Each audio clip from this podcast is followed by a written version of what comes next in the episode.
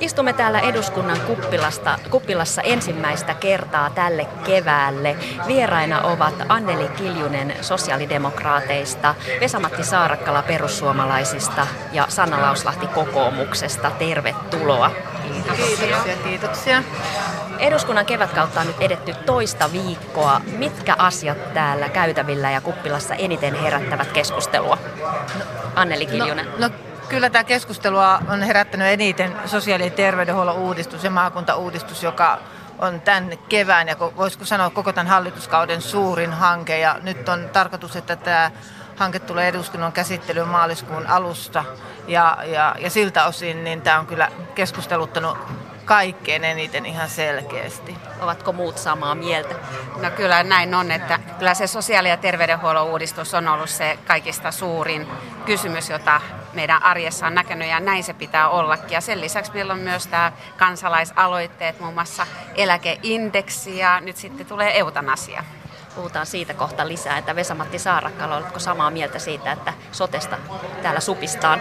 No vaikea olla eri mieltä, onhan se jättihanke ja, ja se on tosiaan todella tiukalla aikataululla menossa eteenpäin tänä keväänä. Meillä pitäisi olla hyvin, hyvin pitkälle valmista ensi kesäkuussa ja sitten tietenkin nämä kansalaisaloitteet, jotka oli, on esillä, niin ne on puhuttaneet. Ja sitten odotetaan sitä kehysriiheä ja sitä, että mitä sitten tehdään.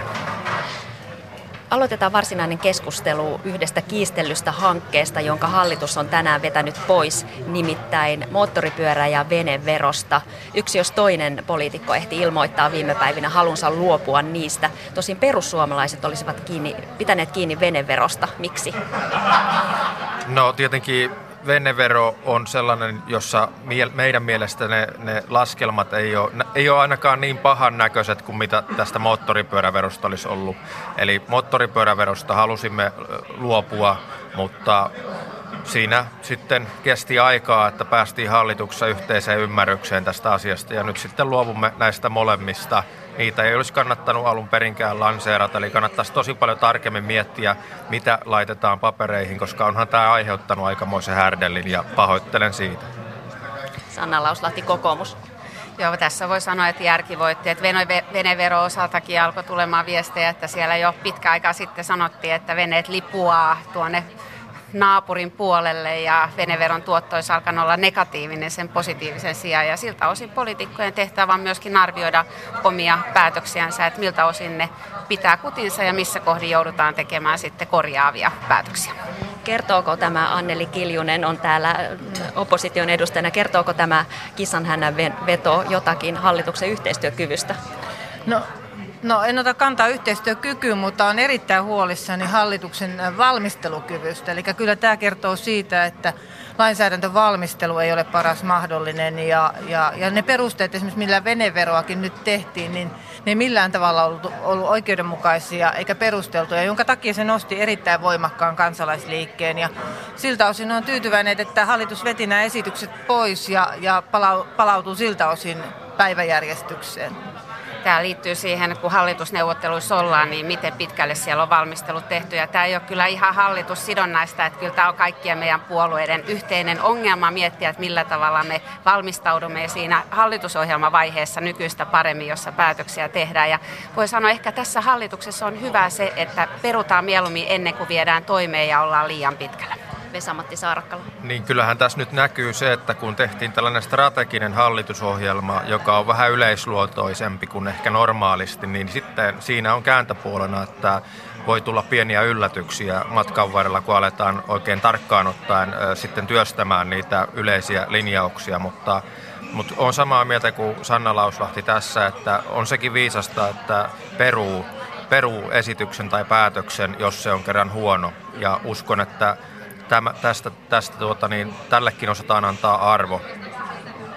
Voinko, voinko sanoa yhden asian vielä, että se, että hallitus tekee strategisesti jonkinlaisia linjauksia ja lähdetään ää, viemään niitä sitten eteenpäin, Niin se mikä huoli tässä on, kun valtion virkamiehet valmistelevat näitä lainsäädäntöuudistuksia, niin sieltä menee valtava resurssi sellaisen työhön, joka ei sitten loppujen lopuksi kannakkaan pitempään todelliseen lainsäädäntöön. Ja siltä osin mun mielestä pitäisi myös olla kriittinen sille asialle, meidän kaikkien kriittinen sille, että niitä lainsäädäntövalmisteita, joita lähdetään tekemään, niin niillä pitää olla todellinen niin kuin sitten tavoite päästä sitten loppuun asti.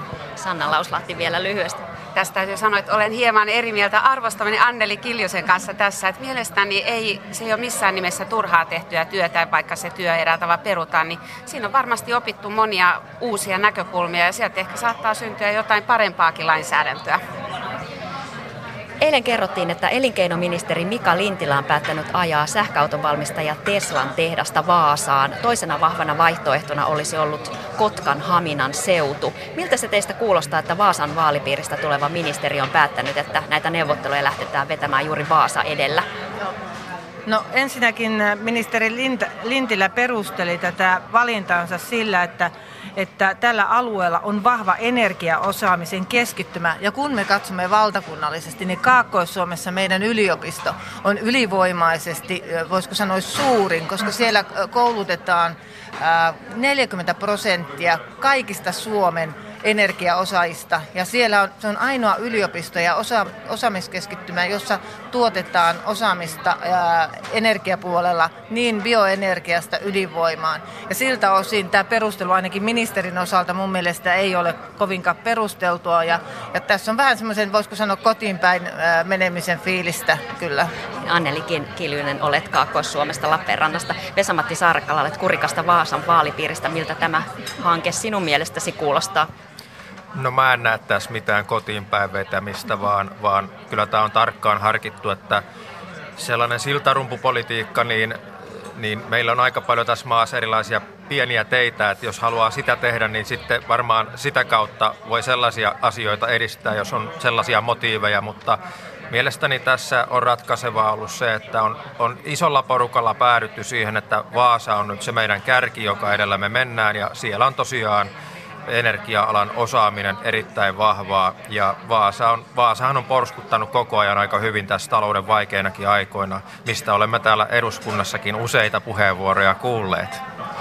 Niin, tämähän on, olisi jättimäinen hanke, jos semmoinen Suomeen saataisiin. Eikö tässä nyt kannattaisi riitojen ja, ja maakuntapolitiikan sijasta tehdä yhteistyötä, jotta tämä saataisiin todella Suomeen?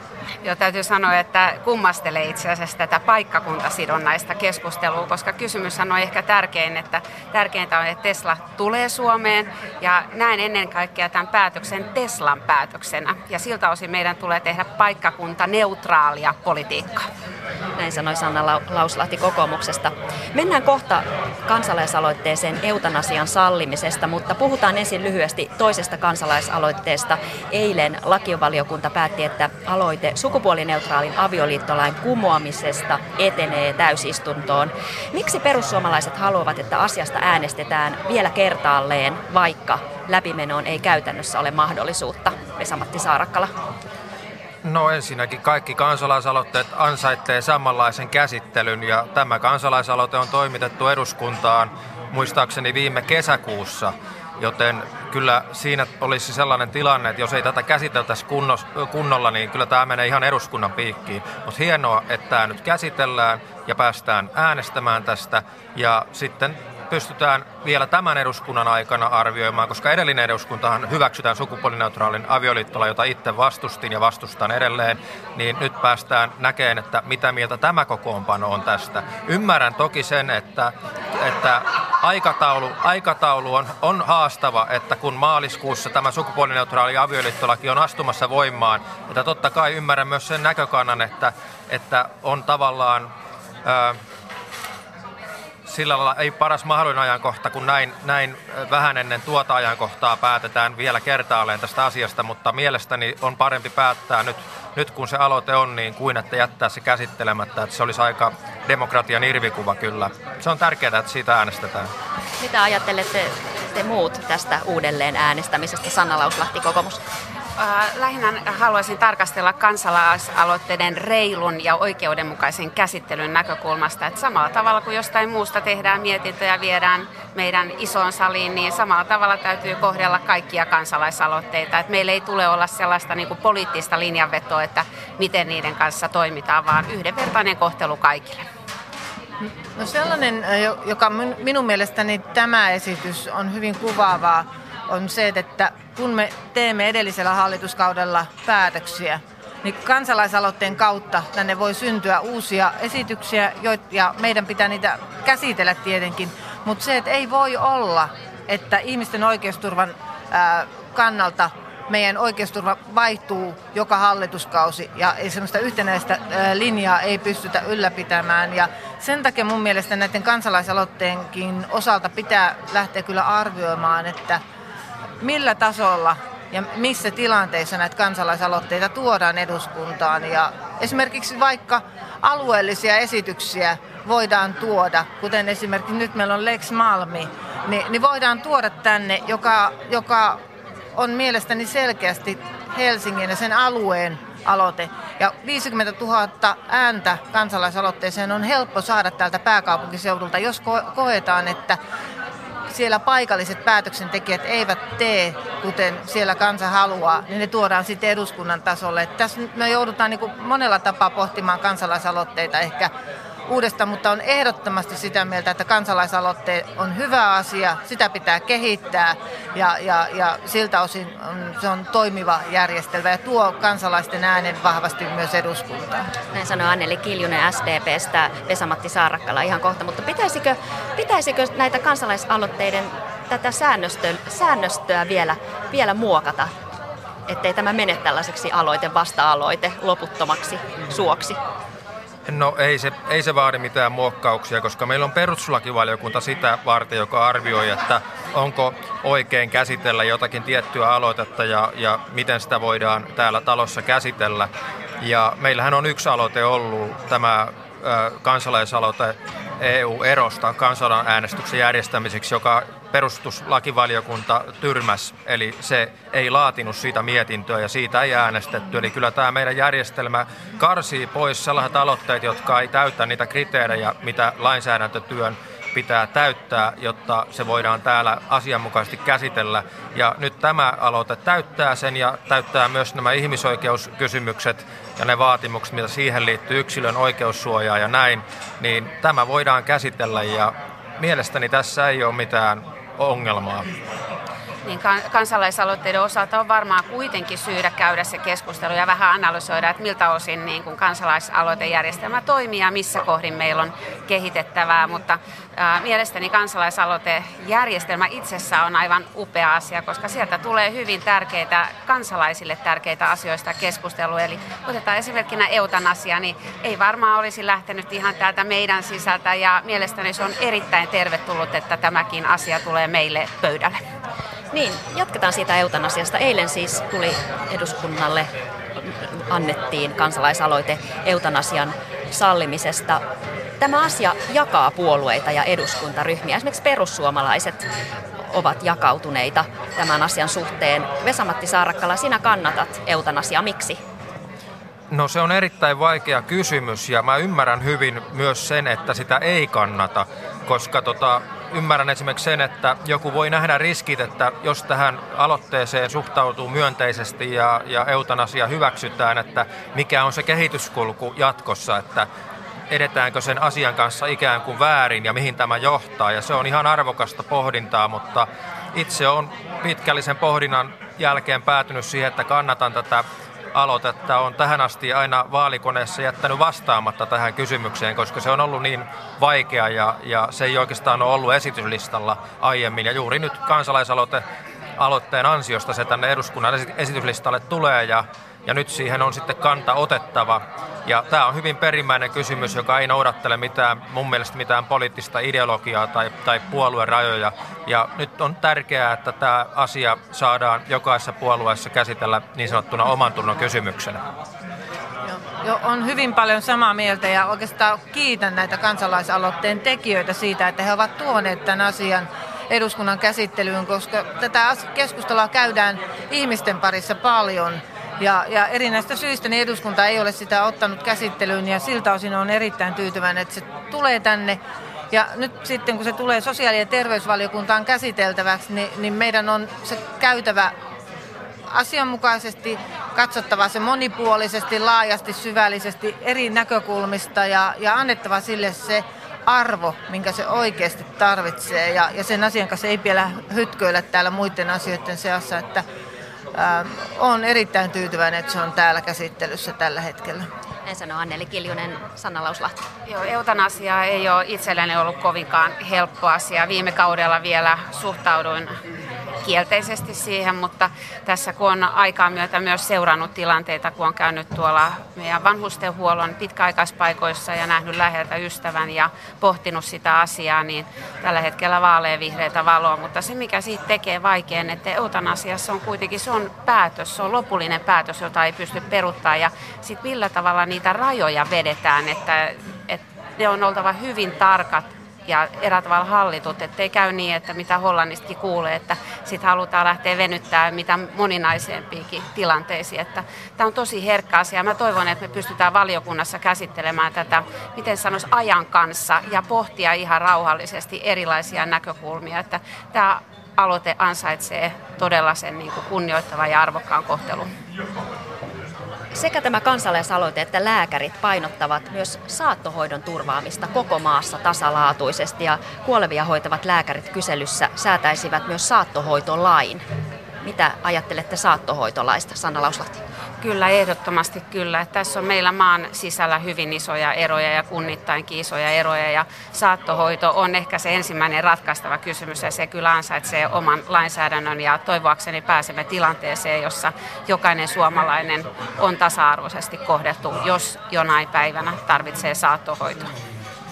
Joo, mä uskon kyllä, että, että, että jos tämä, jotta tämä eutanasia-aloite voi tulla hyväksytyksi, niin mä uskon, että siihen tulee liittää nimenomaan lainsäädäntöä koskien tätä saattohoitoa ja sen tasoa ja, ja sen saa, saamisen mahdollisuuksia. Että se on ihan, ihan hyvä, että sekin asia nousee nyt tämän aloitteen myötä keskusteluun tosiasia on se, että ilman tätä aloitetta, niin eipä me varmaan saattohoidostakaan tässä nyt kauheasti keskusteltaisi. Eli, eli kyllä tämä aloite on tässäkin mielessä arvokas, jopa, jopa niiden kannalta, jotka ei tätä aloitetta kannata.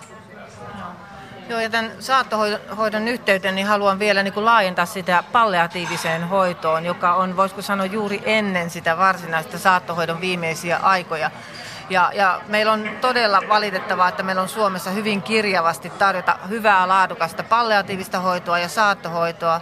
Ja, ja sitä kautta ihmiset on eriarvoisessa asemassa Suomessa ja kannatan lämpimästi tähän saattohoitoon ja tähän palliatiivisen hoitoon liittyvää vahvaa lainsäädäntöä ja velvoitetta siihen, että maakunnat tulevaisuudessa ovat velvollisia järjestämään sen hyvin jokaiselle suomalaiselle ja kansalaiselle. Kyselyiden perusteella enemmistö suomalaisista kannattaa eutanasiaa, lääkärit vastustavat, vaalikonevastausten perusteella enemmistö kansanedustajista kannattaa. Miten arvioit, että tämän, tämän aloitteen käy täällä eduskunnan käsittelyssä? No, se on hyvin vaikea sanoa, koska tämä on hyvin henkilökohtainen kysymys ja minusta on hyvä, että tästä ei tehdä puoluepoliittista kysymystä, vaan tämä on henkilökohtainen kysymys. Ja, ja, ja kun, täällä keskus, kun me keskustelemme täällä keskenään, niin ihmisillä on niin kuin itselleen ihan selviä argumentteja, minkä takia he kannattavat tai minkä takia he sitten ovat sitä mieltä, että eutan asia ei tule toteuttaa, vaan saattohoitoa pitää vahvistaa ja muita vaihtoehtoja pitää saada. Ja, ja tota, uskon kuitenkin, että tämä menee myönteisesti eteenpäin, mutta se on vaikea sanoa tässä vaiheessa. No kyllä mä uskon, että tämä asia etenee. Jos ei se etene nyt, niin se etenee jatkossa. Tämä on sellainen asia, missä varmasti se kansan enemmistön tahto kyllä vaikuttaa myös päättäjiä. Ylipäätään tämä julkinen keskustelu tästä. Tämä tosiaan on vaikea ennustaa, mutta mä uskoisin näin, että toivon mukaan me saadaan tästä positiivista etenemistä. Kiitoksia haastattelusta Sanna Lauslahti kokoomuksesta, Vesamatti Saarakkala perussuomalaisista ja Anneli Kiljunen sosiaalidemokraateista. Näin on päässyt vallattomasti valtiopäivien kevätkausi käyntiin ja palaamme tänne viimeistään ensi keskiviikkona.